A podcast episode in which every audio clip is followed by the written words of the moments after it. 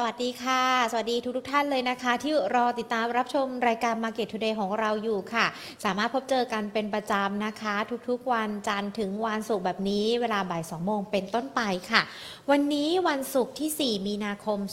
2565มีประเด็นหลากหลายเรื่องราวเลยนะคะที่เกิดขึ้นเกี่ยวกับในเรื่องของแวดวงการเงินการลงทุนกันด้วยแต่ก่อนที่จะไปพูดคุยกันนะคะขอบพระคุณผู้สนับสนุนหลักใจดีของเรากันก่อนเลยค่ะธนาคารไทยพาณิชย์จำกัดมหาชนนะคะที่ให้การสนับสนุนรายการ Market Today มาด้วยดีอย่างตลอดมาแล้วก็ตลอดไปด้วยนะคะขอบพระคุณมาณโอกาสนี้เลยค่ะใครติดตามข่าวอะไรกันอยู่รู้นะว่ากำลังคิดหรือว่าแม้แต่กับข่าวเรื่องอะไรกลับมาสู่โลกความเป็นจริงกันดีกว่าค่ะยังคงมีหลากหลายเรื่องเลยนะที่เรายังคงต้องอัปเดตกันโดยเฉพาะเรื่องที่เกี่ยวข้องกับประเด็นในเรื่องของการลงทุนเมื่อเช้านี้ใครติดตามข่าวสถานการณ์รัสเซียยูเครนจะเห็นแล้วนะคะว่าโรงไฟฟ้านิวเคลียร์ที่ยูเครนเนี่ยเขาเกิดเพลิงไหม้ขึ้นมาเพราะว่าทางด้านของรัสเซียเขามีการส่งกำลังทหารเนี่ยบุกเข้าไปพอมีประเด็นนี้เกิดขึ้นแน่นอนเปิดตลาดหุ้นมาภาคเช้าตลาดหุ้นเอเชียก็มีการปรับตัวลดลงหุ้นไทยก็ปรับตัวลดลงหรือว่าแม้แต่ดาวโจนส์ฟิวเจอร์ก็มีการปรับตัวลดลงไปด้วยนะคะและล่าสุดเองทางด้านของคุณโจไบเดนผู้นำสหรัฐเขาก็เหมือนมี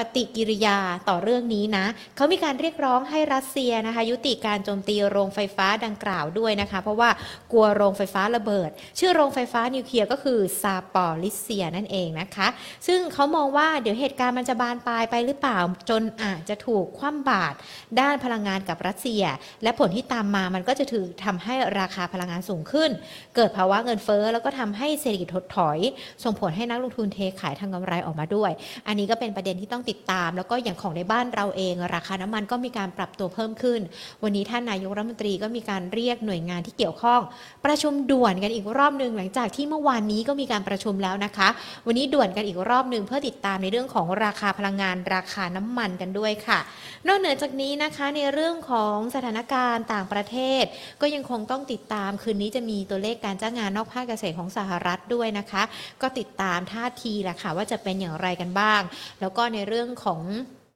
อัตราดอกเบี้ยถึงแม้ว่าล่าสุดทางด้านของเฟดเขาส่งสัญญาณว่าการปรับขึ้นดอกเบี้ยอาจจะไม่สูง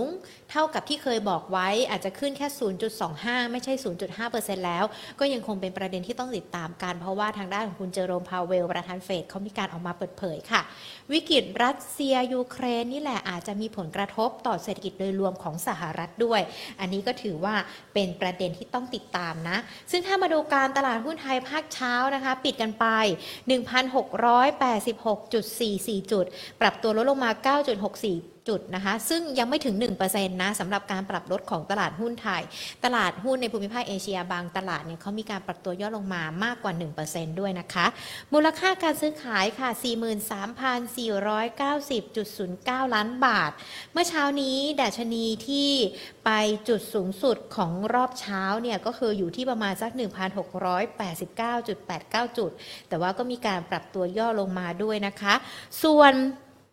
5 อันดับหลักทรัพย์ที่มีการเปลี่ยนแปลงนะวันนี้มีตัวสผ.ที่บวกขึ้นมาได้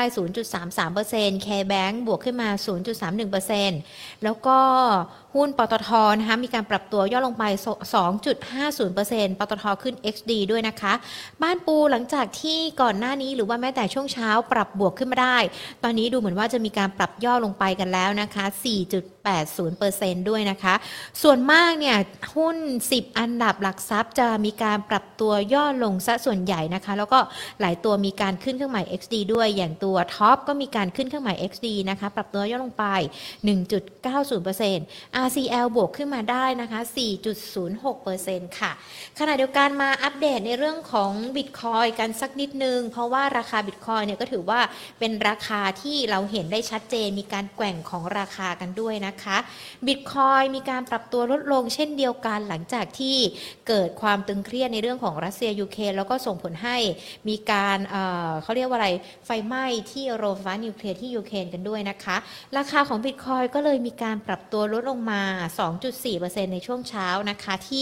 ที่รับกับสถานการณ์นี้ตอนนี้ดูเหมือนว่าราคาเหรียญของ Bitcoin เนี่ยจะอยู่ที่ประมาณสัก 41,000 กว่าดอลลาร์นะคะส่วนอีเธอเรียมเนี่ยก็มีการปรับตัวลดลงเช่นเดียวกันก็เป็นในเรื่องของทั้งสถานการณ์ค ความตึงเครียดของรัสเซียยูเครนที่มีผลต่อทั้งสินทรัพย์หุ้นแล้วก็บิตคอยน์นะคะที่นำมาอัปเดตให้คุณผู้ชมได้ทราบกันด้วยนะคะดังนั้นเองคุณผู้ชมที่เข้ามาแล้วไม่ว่าจะเป็นทั้งช่องทาง Facebook Money and Banking Channel หรือว่า YouTube Money and Banking Channel นะคะใครเข้ามากันแล้วอย่าลืมกดไลค์กดแชร์กด Subscribe กันนะคะหรือว่าคอมเมนต์ในเรื่องในประเด็นต่างๆที่วันนี้ใครอยากจะคุยอะไรใครอยากจะระบายอะไรเขียนกันมาได้นะเกี่ยวกับในเรื่องของการลงทุนก็ได้นะวันนี้เป็นวันศุกร์สุดสัปดาห์ละกันอ่ะเปิดช่องให้แล้วก็มีการพูดคุยกับนักวิเคราะห์กันเดี๋ยวมาพูดคุยกันในประเด็นนี้กันด้วยนะคะส่วนในเรื่องของสถานการณ์ไวรัสโควิด -19 อัปเดตนิดนึงละกันต้องบอกว่าตอนนี้เนี่ยยอดผู้ติดเชื้อก็ยังคงเพิ่มขึ้นนะยอดผู้ติดเชื้อรายใหม่ 23,834 รายตอนนี้เขาจะมีตัวเลขยอดผู้ติดเชื้อที่มีการตรวจผ่าน ATK กันด้วย ATK วันนี้ 31,571 รายนะรวมทั้ง2แบบเนี่ยก็ยังคงอยู่ในหลักหมื่นนะประมาณสัก 60,000 รายด้วยแล้วก็เสียชีวิต54รายดังนั้นเองสถานการณ์ยังคงมีความไม่แน่นอนนะคะในเรื่องของไวรัสโควิด -19 ที่เกิดขึ้นเราจะเห็นคนใกล้ตัวติดเชื้อกันมากขึ้นแต่ว่าไม่แสดงอาการหรือว่าอาการน้อยอันนี้มันยิ่งทำให้เราต้องระวังตัวเองแล้วก็ป้องกันตัวเองให้ดีที่สุดเลยนะคะเพราะว่าจริงๆแล้วประสบการณ์ตรงเลยก็ได้คนใกล้ตัวคนใกล้ชิดเนี่ยที่ได้รับเชื้อเราก็ไม่เห็นว่าเขามีไข้หรือว่าจะเจ็บคออะไรนะแต่อยู่ๆก็มีไข้ขึ้นมาดังนั้นเองก็ยิ่งทำให้เราต้องระมัดระวังตัวมากยิ่งขึ้นนะซีซั่นนี้ยังรอดอยู่แต่รอดท่ามกลางความท้อแท้นะว่าไม่รู้สถานการณ์มันจะจบเมื่อไหร่ดังนั้นดูแลตัวเองดีๆกันด้วยนะคะอ่ะเดี๋ยวเรามาพูดคุยกับนักวิเคราะห์กันดีกว่าเดี๋ยววันนี้เราจะพูดคุยกันกับคุณเอกภาวินสุนทราภิชาตินะคะผู้อำนวยการฝ่ายกลยุทธ์การลงทุนสายงานวิจัยจากบริษัทหลักทรัพย์ไทยพาณิชย์นะคะเดี๋ยวลองมาประเมินดูกันว่าคุณเอกภาวินมองสถานการณ์ที่เกิดขึ้นยังไงแล้วก็สถานการณ์นี้มันจะมีผลต่อการลงทุนในตลาดหุ้นสัปดาห์หน้าอย่างไรกันบ้างนะคะเดี๋ยวอาจจะได้มีการประเมินการพร้อมในเรื่องของคำแนะนำการลงทุนและท็อปพิกช่วงนี้นะคะมีหุ้นกลุ่มไหนที่น่าสนใจกันบ้างเดี๋ยวเราพูดคุยกันนะคะสวัสดีค่ะคุณเอกภาวินค่ะครับสวัสดีครับดูในเรื่องของความตึงเครียดรัสเซียยูเครนความรุนแรงความยืดเยื้อมันยังคงเพิ่มขึ้นอย่างต่อเนื่องนะคะมีผลต่อในเรื่องของภาพรวมการลงทุนกันด้วยเราประเมินสถานการณ์นี้ยังไงคะครับอย่างตัวปัญหาของรัสเซียยูเครนนะครับคือถ้ามุมมองของ SBS เนี่ยก็มองว่าไม่บั่นปลายนะครับคือเรามองด้วยความน่าจะเป็นสักถึงประมาณ 80% เลยนะครับว่าทางรัสเซียก็อาจจะจบเกมเร็วนะครับเพราะว่าไม่งั้นยืดเยื้อแล้วมันก็จะกระทบต่อรัสเซียเองหรือว่าทางยุโรปกับสหรัฐนะครับที่เกิดสมมุติว่าจะเข้าร่วมไหมนาโต้จะตอบโต้ไหมอย่างเงี้ยก็มองโอกาสแล้วน่าจะยากเพราะว่าถ้าเข้าไปสู่เรื่องสงครามเนี่ยก็อาจจะทำให้สุดท้ายแล้วมันกลับมากระทบเศรษฐกิจของยูโรโซนเองหรือว่าสหรัฐเองด้วยนะครับก็อาจจะเป็นทำได้เรื่องของการใช้มาตรการคว่ำบาตรทางเศรษฐกิจนะครับแล้วก็ตัวสุดท้ายแล้วทางออกเนี่ยก็น่าจะจบด้วยในส่วนของการเจรจาหรือว่าอย่างเช่นในส่วนของรัสเซียนะครับก็อาจจะต้องการให้ในส่วนของประธานาธิบดีนะครับยูเครนปัจจุบันลาออกนะครับแล้วก็นำมาซึ่งการเลือกผู้นำคนใหม่ที่อาจจะเป็นอยู่ข้างรัสเซียหรือว่าสองแคว้นทางตะวันออกของยูเครนนะครับที่รัสเซียบองรักเอกราชก่อนหน้านี้ก็ต้องปล่อยไปสำหรับยูเครนนะครับแลกด้วยการถอนกำลังทหารนะครับเพราะนั้นในมุมมองที่เรามองว่ามันไม่บานปลายนะครับแต่อาจจะมีการเข้าปะทะเป็นระยะหรือว่าเหตุการณ์รุนแรงอย่างเช้านี้ก็มีเรื่องไฟไหม้แถวโรงงานนิวเคลียร์อาจจะแบบดูบอลปอลหรือเปล่าแต่ก็ควบคุมได้ละนะครับไม่มีกำลังสีรั่วไหลออกมานะครับเพราะฉะนั้นถ้าดูโอเคอาจจะมีความผันผวนอยู่แล้วถ้ารัสเซียเหมือนต้องรีบโจมตีให้จบเร็วสถานการณ์อาจจะรุนแรงแต่ว่าไม่บานปลายเพราะฉะนั้นเซตเองเนี่ยเรารู้อย่างเงี้ยนะครับเราก็ใช้การอ่อนตัวเนี่ยเป็นโอกาสในการเข้าซื้อสะสมได้นะครับซึ่งถ้าเราตั้งธงว่าสถานการณ์ไม่บานปลาย ลงมาเป็นโอกาสซื้อแนวรับหลักแถวประมาณ 1,650 จุดถึง 1,660 จุดนะครับน่าจะเป็นจุดที่รองรับได้นะครับแล้วในภาพรวมถ้าสถานการณ์ที่คลายก็เชื่อว่าเซ็ตเนี่ยน่าจะกลับมาเคลื่อนไหวเหลือทาง700 จุดได้เพราะว่าในส่วนของด้านเฟดเองนโยบายการเงินก็ตลาดอาจจะคลายกังวลลงละเพราะว่าถ้าแถลงของพาวเวลต่อสภากลางเกสนะครับที่ออกมาเนี่ยก็ขึ้นดอกเบี้ยน้อยกว่าที่ตลาดคาดการณ์นะครับโดยจะขึ้นแค่5 ครั้งในปีนี้แล้วก็ขึ้นทุกครั้งเนี่ยก็คือ 0.25% ก็เท่ากับว่าการประชุมขึ้นดอกเบี้ยครั้งแรกในวันที่ 15-16 มีนาคมนะครับที่จะถึงเนี่ยก็อาจจะขึ้นแค่ 0.25% ต่ำกว่าที่ตลาดมองไว้ที่ 10.5% เพราะนั้นตลาดถ้าสถานการณ์ดัชนีเก็งที่ขายแล้วเฟดขึ้นดอกเบี้ยน้อยกว่าคาด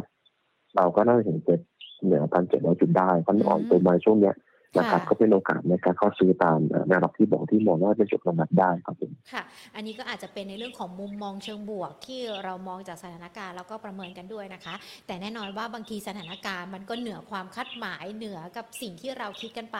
ถ้าเรามองในเชิงกรณีที่มันเลวร้ายหรือว่ายืดเยื้อกว่านี้ล่ะคะมันจะมีปัญหาไหมเพราะว่ามันอาจจะมีความกังวลต่อในเรื่องของการมาตรการคว่ำบาตรรวมไปถึงมีผลต่อในเรื่องของด้านพลังงานกันด้วยอะค่ะครับ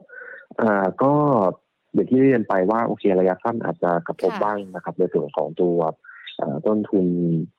พลังงานต่างๆที่มันสูงขึ้นนะครับตามรายเก็งรายในพวกสินค้าผู้ค้าพันนะครับก็หนุนเรื่องเงินเฟ้อให้เร่งตัวขึ้นนะครับแต่ว่าก็น่าจะเป็นแค่ระยะสั้นแล้วก็ถ้าดูแล้วเนี่ยในส่วนของผลการดำเนินงานบริษัทจดทะเบียนเนี่ยมันก็มีบางกลุ่มที่กระทบบางกลุ่มไม่กระทบนะครับแต่ในภาพรวมแล้วเนี่ยเรามองว่าประเด็นรัสเซียยูเครนอาจจะไม่ได้กระทบกับบริษัทจดทะเบียนอย่างมีนัยสำคัญนะครับรวมถึงถ้าเราไปดูอย่างภาคการส่งออกนำเข้าเองที่ผลของทางยุโรปกับสหรัฐคว่ำบาตรรัสเซียเรื่องระบบเซอร์วิสที่ธนาคารรัสเซียถูกตัดออกไปนะครับก็อาจจะกระทบต่อเรื่องของกิจกรรมการค้าระหว่างประเทศแต่ว่าเรื่องส่งออกเนี่ยครับส่วนรัสเซียนำเข้าแทบไม่ถึง1%นะครับแล้วก็อาจจะกระทบหน่อยเรื่องภาคการท่องเที่ยวที่นักท่องเที่ยวรัสเซียที่อาจจะเป็นกลุ่มที่เข้ามาเดินทางในบ้านเรานะครับอาจจะกระทบบ้างแต่ว่าดูแล้วสัดส่วนก็อาจจะไม่ได้มากเช่นเดียวกันนะครับฉะนั้นดูแล้วสมมติยกตัวอย่างถ้าเกิดเหตุการณ์สมมติบานปลายขึ้นนะครับอันนี้เรามองความน่าจะเป็น 20% แต่ก็โอกาสที่บอกไปคือไม่น่าเกิดเพราะว่าการเข้าร่วมของฝั่งนาโต้หรือว่าทางชาติยุโรปครับเข้าไปแทรกแซงเนี่ยสุดท้ายในที่ยืดเยื้อแล้วก็เศรษฐกิจเนี่ยกลับมากระทบต่อทุกตัวเองจากที่แบบโอเคโควิดเริ่มฟื้นละแต่มีประเด็นนี้เข้ามาอีกก็กระทบเพิ่มขึ้นเพราะนั้นโอกาสที่ทางฝั่งโดนตกกับสารเสพติดเลี่ยงนะครับก็มีความเป็นไปได้นะครับเพราะนั้น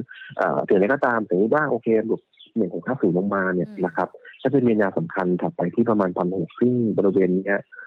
มองแล้วถ้าถึงตรงนี้ดาวไซด์อาจจะจำกัดเพราะมันจะมีเหตุผลด้านปัจจัยพื้นฐานเข้ามารองรับเพราะว่าถ้ายิงกับ earning เนี่ยเซ็ตจะเทรดอีกน่าสนใจขึ้นประมาณสัก 15-16 เท่านะครับก็สุดท้ายแล้วยังไงคืออาจจะถ้าใครสมมติตัวความเสี่ยงในช่วงนี้อาจจะรอให้สถานการณ์มันคลี่คลายได้สัญญาณจากการเจรจาซึ่งวันนี้ก็จะเกิดการเจรจารอบ2เกิดขึ้นนะครับระหว่างรัสเซียยูเครนก็ติดตามถ้ามันคลี่คลายเนี่ยก็ค่อยเข้าซื้อแต่ถ้าสถานการณ์ยังไม่นิ่งสำหรับ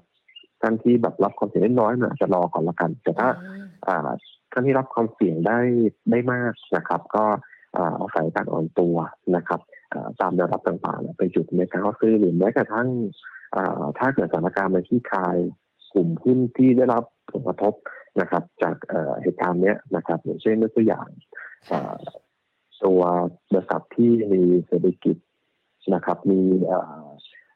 การผลิตเนี่ยอยู่ในยุโรปอย่าง IBL อย่างเงี้ยนะครับก็โอเคกระทบแต่ถ้าสถานการณ์คลี่คลายก็น่าจะราคาหุ้นกลับมาได้ดีหรืออย่างเช่นมิ้นเองนะครับที่มีโรงแรมอยู่ในโซนยุโรปนะครับก็อาจจะกระทบจากสิ่งเรื่องสถานการณ์ที่มันเป็นเครียดอยู่นะครับแต่ถ้าผ่านไปได้เนี่ย ที่ขายขึ้นก็น่าจะเป็นภาพของการฟื้นตัวได้ดีนะครับหรือว่าอาจจะเป็นพวกที่ได้รับผลกระทบจากต้นทุนเชื้อเพลิงนะครับที่มันปรับขึ้นอย่างโรงไฟฟ้าอย่างเงี้ยนะครับต้นทุนก๊าซปรับขึ้นถ้าเหตุการณ์กับสุขภาพหรือว่าเริ่มที่จะปรับราคาขายไฟได้สำหรับต้นทุนเนี่ยก็เป็นโอกาสในการเข้าซื้อเพราะลองเทอมแล้วภาพการเติบโตตามกำลังกระดิกที่มันจะเข้ามาเพิ่มนะครับก็น่าเป็นปัจจัยหนุนราคาหุ้นได้อย่างไรตัวอย่าง GTC อย่างเงี้ยนะครับตัวกราฟอินดิซี่ก็ได้เช่นเดียวกันนะครับแต่ว่าใครที่อาจจะเป็นแบบมุมมองแบบระมัดระวังรับความเสี่ยงได้น้อยหรือว่าเลือกตัวหุ้นที่มันผันผวนน้อยก็ได้นะครับก็จะเป็นพวกกลุ่มดิเฟนซีฟอย่างตัวโรงพยาบาลกรุงเทพอย่างเงี้ย BDMs ก็คาดว่าราคาหุ้นน่าจะอ่อนไหวน้อยต่อเหตุการณ์นี้นะครับหรือตัวอย่างกลุ่มขนส่งสาธารณะอย่าง BN ก็ได้เช่นเดียวกันนะครับหรือว่าจะเป็นกลุ่มหุ้นที่แบบปันผลที่ดีอย่างเงี้ยนะครับก็เป็นโอกาสในการเข้าซื้อนะครับอย่างเช่นตัวแอดวานซ์อย่างเงี้ยนะครับก็อินทัชอย่างเงี้ยก็ได้เช่นเดียวกันนะครับก็ลองดูใช้โอกาสเป็นใช้วิกฤตเป็นโอกาสแต่ถ้าใครรับความเสี่ยงน้อยอาจจะรอเหตุการณ์ที่คลายแล้วค่อยเข้าซื้อก็ได้ครับผมครับขอถามหนึ่งตัวแล้วกันนะคะที่วันนี้ดูค่อนข้างจะมีการปรับของราคาอย่างตัวบ้านปูเช้ามาเนี่ยเขาบวกขึ้นมานะคะแต่ว่าพอปิดภาคเช้าเขามีการปรับตัวลดลงไปเมื่อวานนี้ก็ปิดบวกด้วยสำหรับบ้านปูเรามองตัวนี้ยังไงหรอคะความผันผวนหรือว่าการแกว่งของราคาของเขาอะค่ะก็เป็นแรงขายทางอะไรบ้างกันนะครับจากที่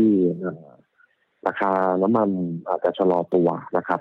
แล้วก็กังวลเรื่องราคาถ่านหินด้วยเพราะว่ามันก็จริงแล้วเป็นสินค้าที่แบบใช้ใกล้เคียงกันนะครับเป็นต้นทุนเชื้อเพลิงต่างๆเนี่ยแต่ว่าถ้าในภาพรวมแล้วถ้ายังมีปัญหาตึงเครียดระหว่างรัสเซียยูเครนยังอยู่นะครับก็เชื่อว่าทั้งราคาน้ำมันหรือราคาถ่านหินเองเดี๋ยวก็ยังปรับตัวสูงขึ้นได้เพราะฉะนั้นถ้าเล่นในกลุ่มเนี้ยต้องเป็นภาพการเก็งกำไรนะครับแล้วก็คุมจุด stop loss ด้วยเพราะว่าบางทีเราคือเราไม่รู้ว่าปัญหาวัคซีนยูเครนเนี่ยมันจะจบเมื่อไหร่นะครับหรือว่าบางทีแล้วที่ขายแล้วแต่เราไม่ได้กำหนดจุด cut loss ไว้มีแรงขายทางกำไรราคาน้ำมันลงราคาสินลงแรงเนี่ยก็เป็นไปได้ถ้าแบบสถานการณ์มันกลับมาดีเพราะนั้นการเล่นตัวนี้ต้องมีจุด cut loss นะครับคือคุมต้นทุนไว้ไม่ให้ขาดทุนเยอะแต่หวังว่าสถานการณ์มันยังอยู่แล้วก็คาดหวังราคาน้ำมันราคาปรับตัวขึ้นไปได้อันนี้เราจะเริ่มเป็นในทำนองเนี้ยนะครับเพราะฉะนั้นบ้านปูเองเนี่ยก็ถ้าผมจำได้ในส่วนของตัวทิศทางของราคาเนี่ยนะครับจะมีแนวต้านโอกาสขึ้นไปน่าจะประมาณ 33 บาทก็ดูตรงนั้นละกันนะครับแล้วก็อาจจะดูเทียบเคียงกับปัญหาและเศรษฐกิจด้วยถ้าเกิดว่าที่ขายหรือเกิดการเจรจาแล้วบรรลุข้อตกลงหยุดยิงได้เนี่ยต้องออกมาก่อนเพื่อลดความเสี่ยงเพราะเชื่อว่าถ้าเหตุการณ์ไม่เกิดขึ้นเนี่ยก็ราคา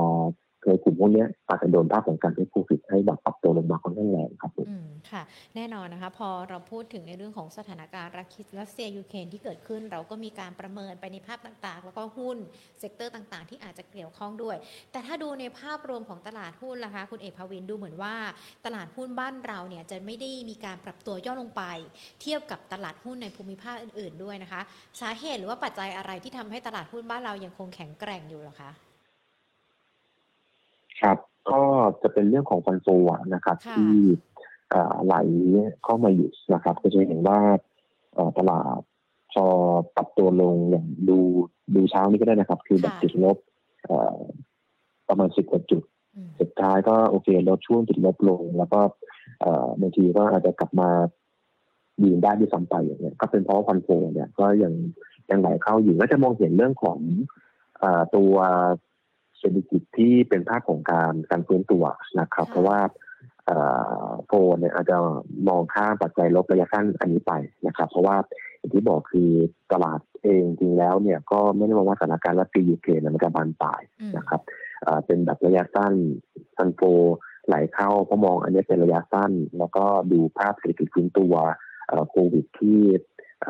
ถ้าไม่ผิดเนี่ยก็คาดว่าในประมาณสักครึ่งปีหลังนะจะกลายเป็นโรคประจำถิ่นนะครับเพราะฉะนั้นพวกกิจกรรมทางเศรษฐกิจการเปิดประเทศนะครับได้ดีขึ้นนักท่องเที่ยวกลับมาภาพเศรษฐกิจขึ้นตัวเนี่ยเพราะว่าจริงแล้วเศรษฐกิจเราเนี่ยก็อาจจะพึ่งพิงภาคบริการหรือภาคการท่องเที่ยวเนี่ยเยอะเหมือนกันนะครับซึ่งพอสามารถรับนักท่องเที่ยวได้เพิ่มมากขึ้นเนี่ยก็เชื่อว่าภาคเศรษฐกิจจะดีนะครับการเติบโต GDP กลับมาเติบโตได้ดีหุ้นบริษัทจดทะเบียนในตลาดเนี่ยหลายตัวก็จะเป็นเกี่ยวข้องกับในส่วนของตัวอย่างพวกตัวใหญ่นะครับพวกบิ๊กแคปเนี่ยก็มันล้วนแล้วแต่เกี่ยวข้องกับการเคลื่อนตัวของเศรษฐกิจอย่างกลุ่มแบงก์เองเนี่ยนะครับจะเห็นว่าฟันตัวไหลเข้าก็เป็นกลุ่มเป้าหมายที่แบบมีแรงซื้อเข้ามานะครับเพราะฉะนั้นดูแล้วฟันโฟเองเนี่ยก็จะเป็นปัจจัยที่ช่วยประคองเซ็ตได้นะครับแล้วก็การอ่อนตัวเนี่ยถ้าดูเรื่องฟันโฟนะครับเราจะซื้อเนี่ยก็เน้นตัวบิ๊กแคปแล้วกันว่าก็ยังเป็นเป้าของฟันโฟที่พอราคาลงมาระดับหนึ่งเนี่ยน่าจะมีแรงซื้อกลับอย่างคุณแบงก์เองก็มีโอกาสในการซื้อนะครับเคแบงก์บีบีเอลที่ผลการดำเนินงานนะครับในปีนี้จะฟื้นตัวต่อนะครับแล้วก็ภาระการตั้งสำรองเนี่ยก็จะลดลงนะครับรวมถึงในปีหน้าเนี่ยคาดว่าจะเป็นภาคของการขึ้นดอกเบี้ยนะครับก็จะเป็นหนุนระดับตัวนึงของกลุ่มแบงก์ได้นะครับดูแล้วโมเมนตัมภาพการปรับตัวขึ้นเนี่ยก็ยังคงเกิดขึ้นได้อยู่นะครับเพียงแต่ว่าช่วงนี้อาจจะเป็นแบบชะลอตัวบ้างเพราะว่าราคาขึ้นไปเยอะนะครับแล้วตลาดมันเป็นเซนิเมนต์ลบนะครับตัวที่ขึ้นมาเยอะอาจจะโดนภาคของการเทคขึ้นไปก่อนแต่เชื่อว่าสุดท้ายแล้วก็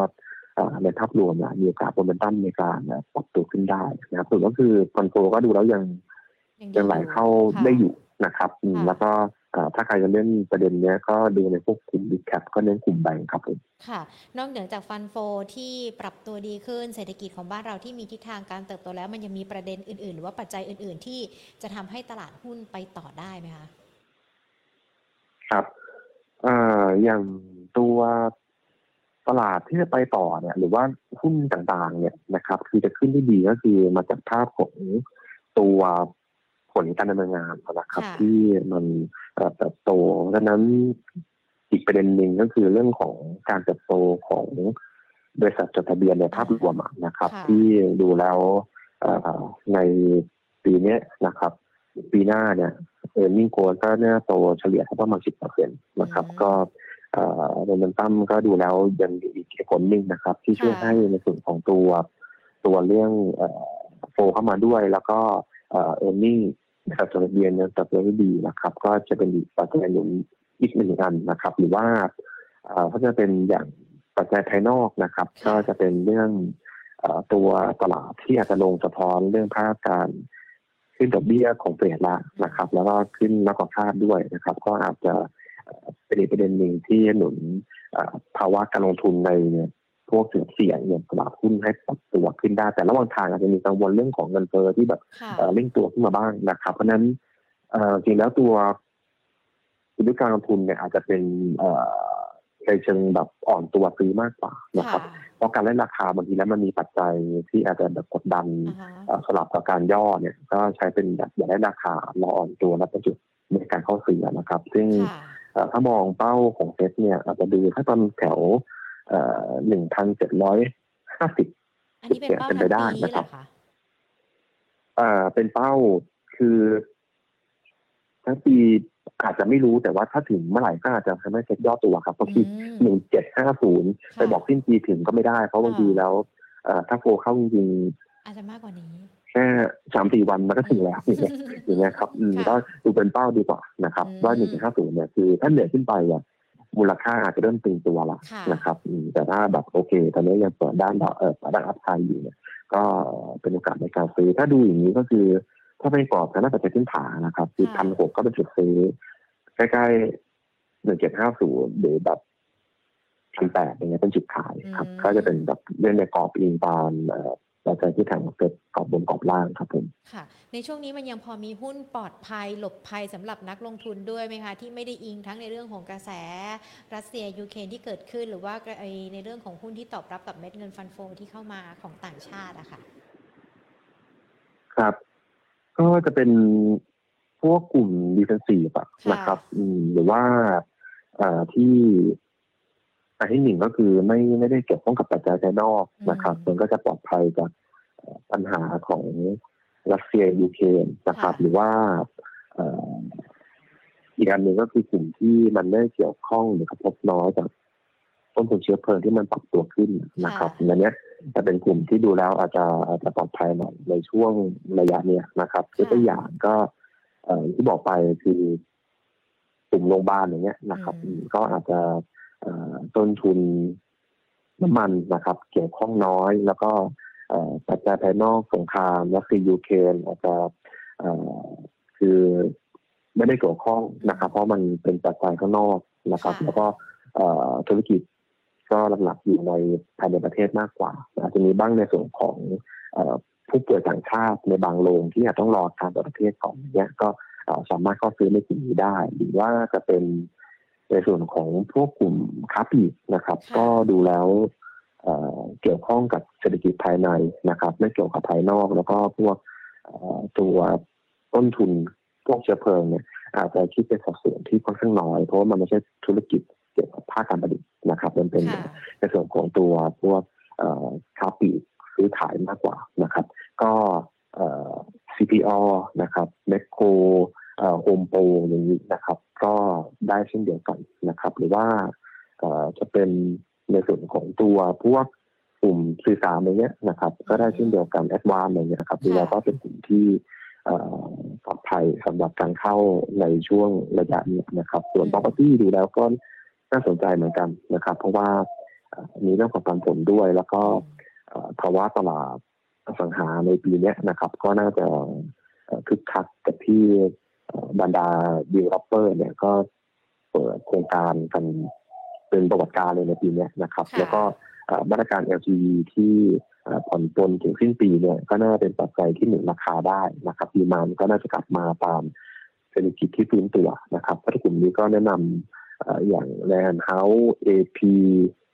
สุภาลัยอย่างเงี้ยนะครับเป็นจุดในการซื้อได้ครับก็เป็นหุ้นต่างๆที่อาจจะเป็นหลุมหลบภัยหรือว่ากระทบน้อยแล้วกันจากปัญหาเรื่องรัสเซียยูเครนแล้วก็ผลกระทบจากต้นทุนเชื้อเพลิงที่มันปรับเปลี่ยนขึ้นครับผมถึงแม้ว่าเราจะเจอกับสถานการณ์ต่างๆปัจจัยเสี่ยงต่างๆนะคะแต่อย่างที่คุณเอกภาวินบอกไปว่ามันยังมีจังหวะมีโอกาสมีระยะเวลาที่จะเข้าไปเลือกหุ้นมีทั้งหุ้นที่อาจจะเลี่ยงที่เกิดกับสถานการณ์วิกฤตรัสเซียยูเครนหุ้นที่ไม่ได้รับผลกระทบตรงนี้ก็สามารถเข้าไปลงทุนได้หรือว่าแม้แต่ใครที่จะเล่นหุ้นเก่งจากสถานการณ์ต่างๆก็ลงทุนได้ก็คือใช้จังหวะที่ดัชนีปรับตัวย่อลงมาก็เข้าไปซื้อนะคะรูปแบบการลงทุนยังคงมีหลากหลายในตลาดหุ้นไทยอย่างนี้ก็แสดงว่าตลาดหุ้นบ้านเรายังคงมีเสน่ห์สำหรับการลงทุนถูกต้องไหมคะครับใช่ครับผมค่ะคุณเอกภาวินขาขออนุญาตหยิบยกคำถามจากคุณผู้ชมที่ดูทั้ง Facebook Live แล้วก็ YouTube Live ด้วยนะคะอาจจะมีบางตัวนี้ที่เรายังไม่ได้พูดคุยกันมาสอบถามกันเพราะว่าตอนนี้คุณผู้ชมที่ดูผ่านไลฟ์สดของเรามีคำถามฝากมาถามคุณเอกภาวินค่อนข้างที่จะเยอะทีเดียวนะคะอย่างคุณ SA เขาสอบถามตัว CPF ค่ะอยากจะมองว่าแนวโน้มเป็นยังไงกันบ้างแล้วแนวรับแนวต้านประเมินตัวนี้ไว้ยังไงคะครับตัว CPF นะครับครับก็คือถ้าดูแล้วเนี่ยราคาก็ปรับตัวลงมาเยอะนะครับดูแล้วถ้าตัวผลการดำเนินงานเนี่ยน่าจะดีขึ้นนะครับโดยเฉพาะเรื่องของตัวภาคการส่งออกนะครับแล้วก็ราคาไก่ราคาหมูก็ยังดีแล้วยังทรงตัวอยู่ในระดับสูงได้นะครับว่าเป็นถ้ามีอยู่ก็ถือได้นะครับอ่อนตัวลงมาก็เป็นโอกาสในการซื้อครับผมดูแล้วราคาลงมาแล้วครับมีโอกาสจะถ้าถือก็ระยะกลางยาวเนี่ยน่าจะได้ผลแทนที่ดีครับผมค่ะคุณลูกเกดสอบถามตัวเมเจอร์ค่ะทุนเขาเนี่ย19.80 บาทอยากสอบถามว่าถือต่อได้ไหมคะสำหรับตัวนี้เมเจอร์ครับเมเจอร์เนี่ยคือจริงๆแล้วผมอยากให้เป็นแบบภาคของการเก็งกำไรระยะสั้นมากกว่านะครับเพราะว่า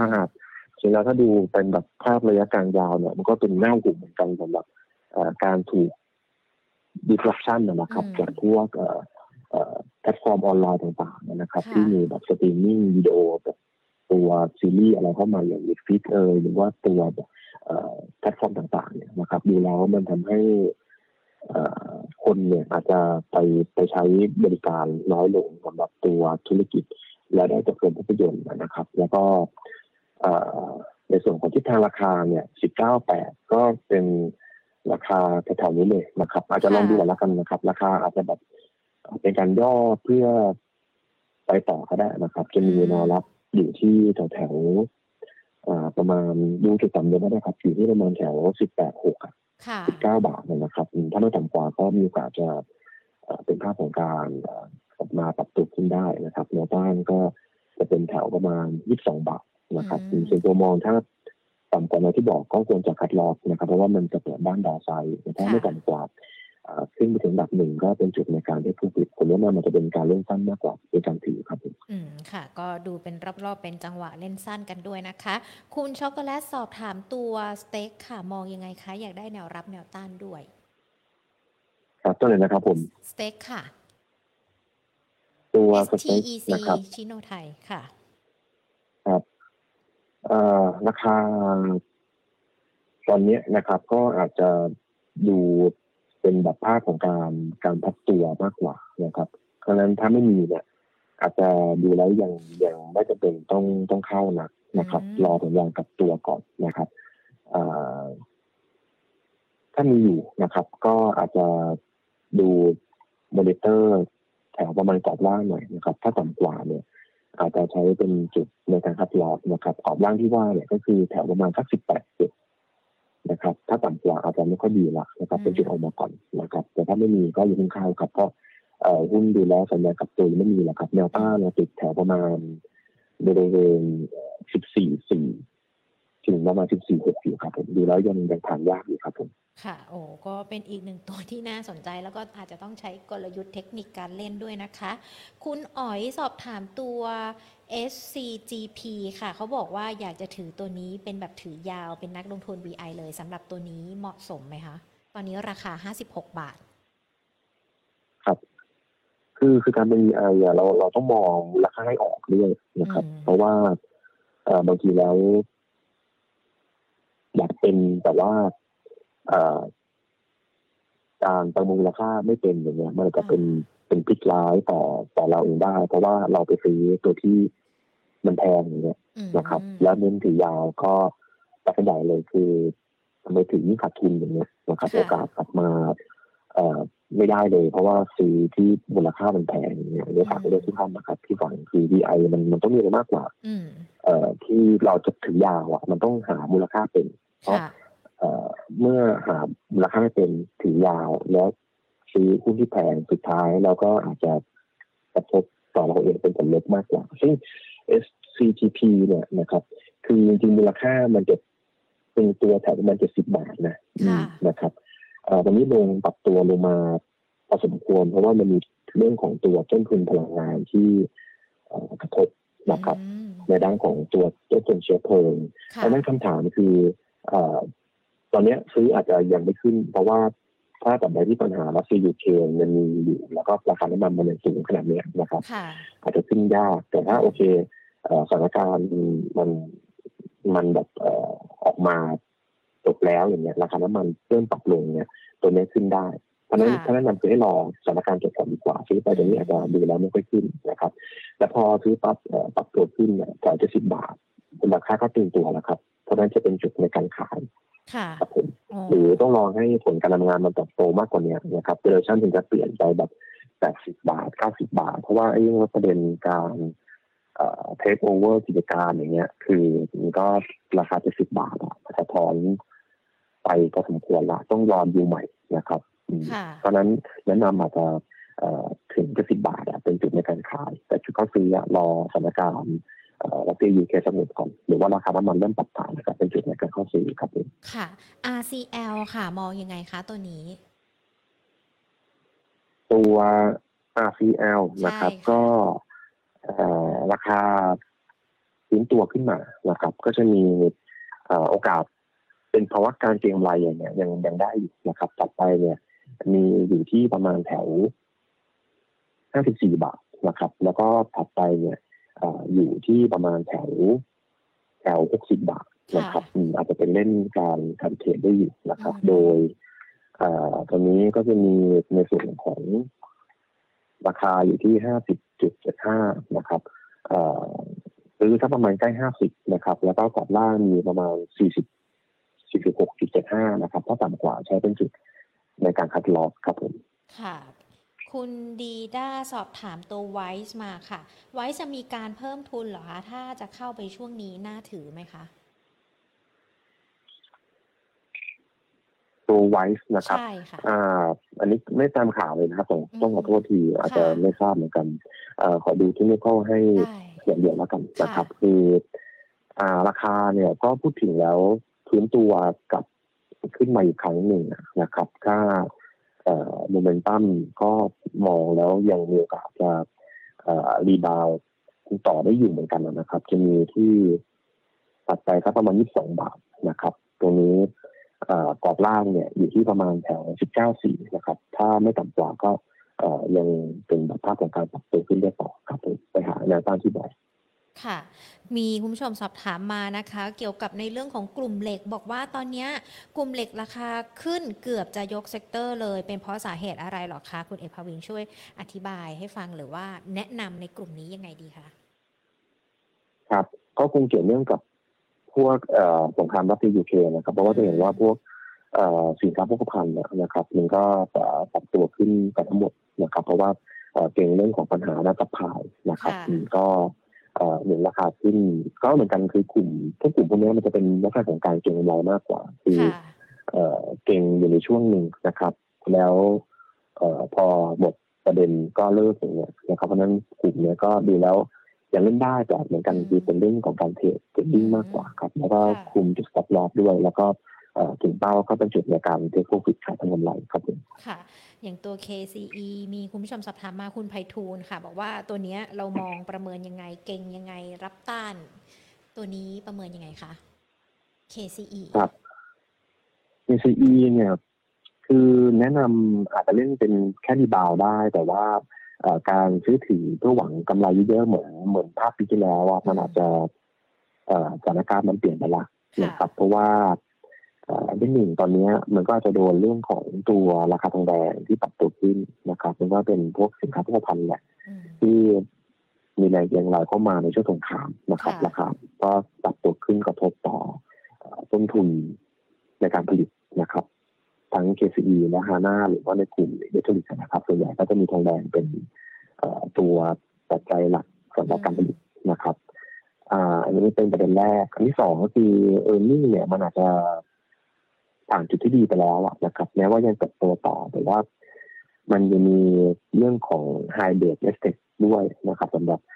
กำไรปีที่แล้วที่มันเติบโตเด่นมากเลยนะครับปีนี้ก็จะเป็นภาพชะลอตัวอันที่สามก็คือขึ้นหลังเนี่ยมันจะมีซัพพลายใหม่เข้ามาเติมด้วยนะครับเพราะฉะนั้นราคาหุ้นเนี่ยอาจจะเล่นเป็นแบบแค่ของการแบบคาดหวังการรีบาวอันนี้นะครับพอได้โดยตอนนี้เหมือนราคาก็ลงมาเยอะนะครับแล้วก็เริ่มแบบยืนได้แถวสักประมาณ 54.5 55 บาทนะครับถ้าดูแล้วไม่ต่ำกว่าเนี่ยก็มองเรื่องการจะเป็นภาพของการแบบฟื้นตัวนะครับแล้วก็เป้าแรกมีสักประมาณแถวบริเวณประมาณสัก70 บาทนะครับแล้วก็มากกว่านั้นคือประมาณ80 บาทก็ขนาดเป็นการเล่นแบบการรีบาวแล้วกันนะครับผมครับกลุ่มเหล็กอีกตัวหนึ่งที่คุณผู้ชมสอบถามมานะคะตัวมิวค่ะมิวคอนสตีลตัวนี้ประเมินยังไงดีคะ MIWL ก็เล่นเก็งรายได้นะครับตามภาพของกลุ่มที่มันมีแรงเก็งอะไรเข้ามาจากเพราะว่าสงครามนะครับแล้วก็กลุ่มของเดตี้มันก็เป็นแบบลักษณะแรงเก็งรายเข้ามาในทุกสินค้าเลยนะครับตัวนี้ก็จะมีตัวของแนวต้านนะครับถัดไปเนี่ยอยู่ที่แถวราคาประมาณบริเวณ 1.34 นะครับ 1.34 บาทนะครับแล้วก็ตัวแนวรับนะครับอยู่ที่ 1.25 นะครับ24ตรงเนี้ยเข้าได้แล้วก็ตัวขอบล่างเนี่ยนะครับอยู่ที่ประมาณ 1.20 ครับถ้าต่ำกว่าอาจจะเป็นสัญญาณที่ไม่ค่อยดีละนะครับใช้เป็นจุดในการคัดลอสเพื่อ ส่วนของความเสี่ยงครับก็เป็นการเก็งกำไรค่ะคุณเอกภวินค่ะขอตัวสุดท้ายนะคะสำหรับที่นักลงทุนสอบถามมา AOT มองยังไงคะตัวนี้ครับ AOT ก็ย่อซื้อได้นะครับแถวประมาณแบ่งก็ส่งมา63ก็60บาทก็ดูแล้วราคาน่าจะดีขึ้นในภาคของการต่างประเทศที่เริ่มเข้ามานะครับซึ่งปีนี้อาจจะโอเคดูน้อยนะครับแต่ปีหน้าเราจะเร่งตัวขึ้นนะครับก็จะเป็นปัจจัยที่หนึ่งราคาขึ้นได้ซื้อแล้วราคาที่ประมาณ70บาทเพราะว่าราคาจริงก็เกิดในกรอบมานานแล้วนะครับก็เป็นแบบขึ้นขายลงซื้อนะครับตอนนี้ก็ลงมาใกล้60ก็เป็นจุดในการซื้อแต่รอขาย70บาทครับก็ซื้อสะสมได้ครับค่ะยังมีคำถามสอบถามมาเรื่อยๆเลยนะคะ Global Consumer สุดท้ายแล้วค่ะยังถือยาวได้ไหมคะสำหรับตัวนี้ครับตัวไหนนะครับ Global Consumer ค่ะ G L O C O N ครับค่ะดูแล้วราคามันยังไม่กลับตัวเลยนะครับถ้าไม่มีอาจจะยังไม่เข้าซื้อนะครับส่วนถ้ามีอยู่เนี่ยนะครับอาจจะก็ดูแถวจุดต่ำเดิมแล้วกันนะครับคือที่ประมาณ 0.93 นะครับถ้าไม่ต่ำกว่าเข้าหวังภาพของการรีบาวกลับได้แล้วก็ด้านบนเนี่ยมันจะมีประมาณแถว 1.04 ถึงประมาณ 1.07 ครับผมแต่ถ้าต่ำกว่าก็อาจจะหุ้นมันเปิดด้านดาวไซด์ต่อนะครับต่อไปก็มีประมาณ 0.8 อาจจะต้องออกมาก่อนเพื่อจำกัดความเสี่ยงครับพอดีตรงนี้อาจจะได้ตามแล้วแต่จะเป็นฐานเลยก็ขอดูแต่ที่ไม่คล่องเลยนะครับค่ะได้เลยค่ะวันนี้ขอบพระคุณคุณเอกภวินมากๆเลยนะคะพูดคุยกันเดี๋ยวโอกาสหน้าพูดคุยกันใหม่นะคะครับสวัสดีครับสวัสดีค่ะคุณเอกภวินสุนทราภิชาตินะคะผู้อำนวยการฝ่ายกลยุทธ์การลงทุนสายงานวิจัยจากบริษัทหลักทรัพย์ไทยพาณิชย์นะคะพูดคุยแล้วก็ประเมินในเรื่องของสถานการณ์การลงทุนที่เกิดขึ้นไม่ว่าจะเป็นทั้งปัจจัยเสี่ยง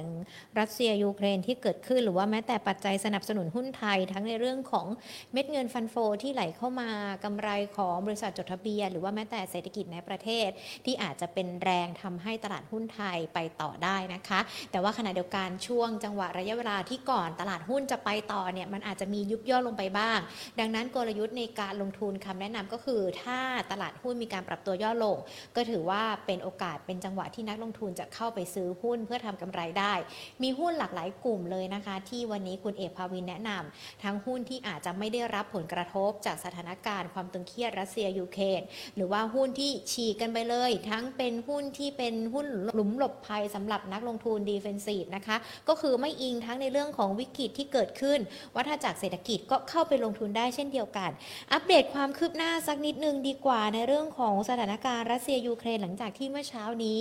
โรงไฟฟ้านิวเคลียร์ที่ยูเครนเขาเกิดเพลิงไหม้ขึ้นนะคะเพราะว่ากองกำลังทหารจากรัสเซียเนี่ยมีการส่งเข้าไปล่าสุดดูเหมือนว่าสำนักข่าวรอยเตอร์เขาจะรายงานโดยอ้างการเปิดเผยของเจ้าหน้าที่ยูเครนนะคะบอกว่าตอนนี้กองกำลังทหารของรัสเซียได้เข้ายึดโรงไฟฟ้านิวเคลียร์ซาปอริเซียของยูเครนได้เรียบร้อยแล้วหลังจากที่เมื่อช่วงเช้าที่ผ่านมาเนี่ยเขาใช้อาวุธหนักยิงถล่มโรงไฟฟ้านิวเคลียร์แห่งนี้นะคะซึ่งเจ้าหน้าที่ฝ่ายปฏิบัติการกำลังตรวจสอบสภาพของโรงไฟฟ้านิวเคลียร์เพื่อให้ทุกอย่างเนี่ยมั่นใจได้นะคะว่าการดำเนินการทุกอย่างจะเป็นไปอย่างปลอดภัยค่ะและในขณะเดียวกันเขาก็มีการประเมินกันด้วยนะคะว่ามีการหารือการทั้งรัสเซียแล้วก็ยูเครนรอบ2กันไปแล้วดูเหมือนว่าจะไม่ประสบความสำเร็จอาจจะต้องมีการพูดคุยรอบที่3กันเกิดขึ้นแต่ว่าการประชุมถึงแม้ว่าต่างฝ่ายต่างยังคงยึดของประเทศตัวเองเป็นที่ตั้งมีจุดยืนที่แตกต่างกันแต่ว่าในเรื่องของสิทธิมนุษยชนดูเหมือนว่าจะมีความเห็นที่ตรงกันก็คือให้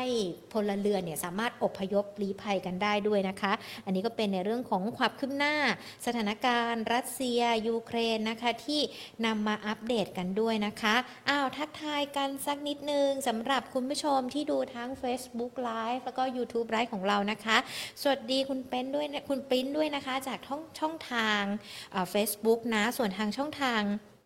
ของ YouTube นะคะสวัสดีทุกๆคนเลยนะคะที่ยังติดตามรับชมกันอยู่ด้วยนะคะคุณพีรพงษ์ลีลาคุณลูกผู้ชายไม่กินเส้นเล็กคุณปอมคุณลูกเกด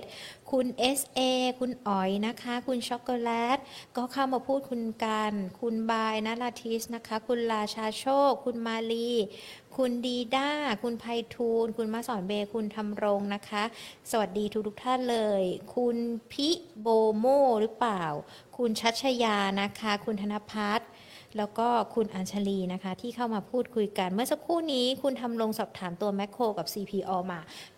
คุณเอภาวีแนะนำไปช่วงกลางๆรายการแล้วนะคะว่าทั้งแมคโคร CPO โฮมโปรยังเข้าไปลงทุนได้เดี๋ยวลองฟังย้อนหลังกันได้นะคะผ่านทางช่องทางของเรา Facebook แล้วก็ YouTube Money and Banking Channel นะคะแน่นอนค่ะ Market Today มาพบเจอกันเป็นประจำทุกๆวันจันทร์ถึงศุกร์พูดคุยกับนักวิเคราะห์นะคะตั้งแต่บ่าย 2 โมงเป็นต้นไปค่ะคุณผู้ชมอย่าลืมกดไลฟ์นะคะในเพจ Facebook ของเรารวมไปถึง Subscribe YouTube Money and Banking Channel นะคะเวลาที่ไลฟ์กันเนี่ยจะได้มีการแจ้งเตือนหรือว่าเวลามีการอัปเดตข้อมูลข่าวสารคลิปวิดีโอที่เป็น Money Tip ต่างๆเนี่ยก็จะได้แจ้งเตือนไปอย่างที่ YouTube หรือว่า Facebook ของท่านนะคะเพื่อที่จะไม่พลาดในเรื่องของการลงทุนกันด้วยส่วนสัปดาห์หน้าจะมีนักวิเคราะห์ท่านไหนกันมาบ้างบ่าย 2 โมงเจาะกอเรียกว่าอะไรเกาะจอคอมพิวเตอร์กันไว้เลยนะคะแล้วจะได้พูดคุยกับนักวิเคราะห์รวมไปถึงหญิงกับพี่แพนกันด้วยวันนี้หมดเวลาแล้วลากันไปก่อนนะคะสวัสดีค่ะ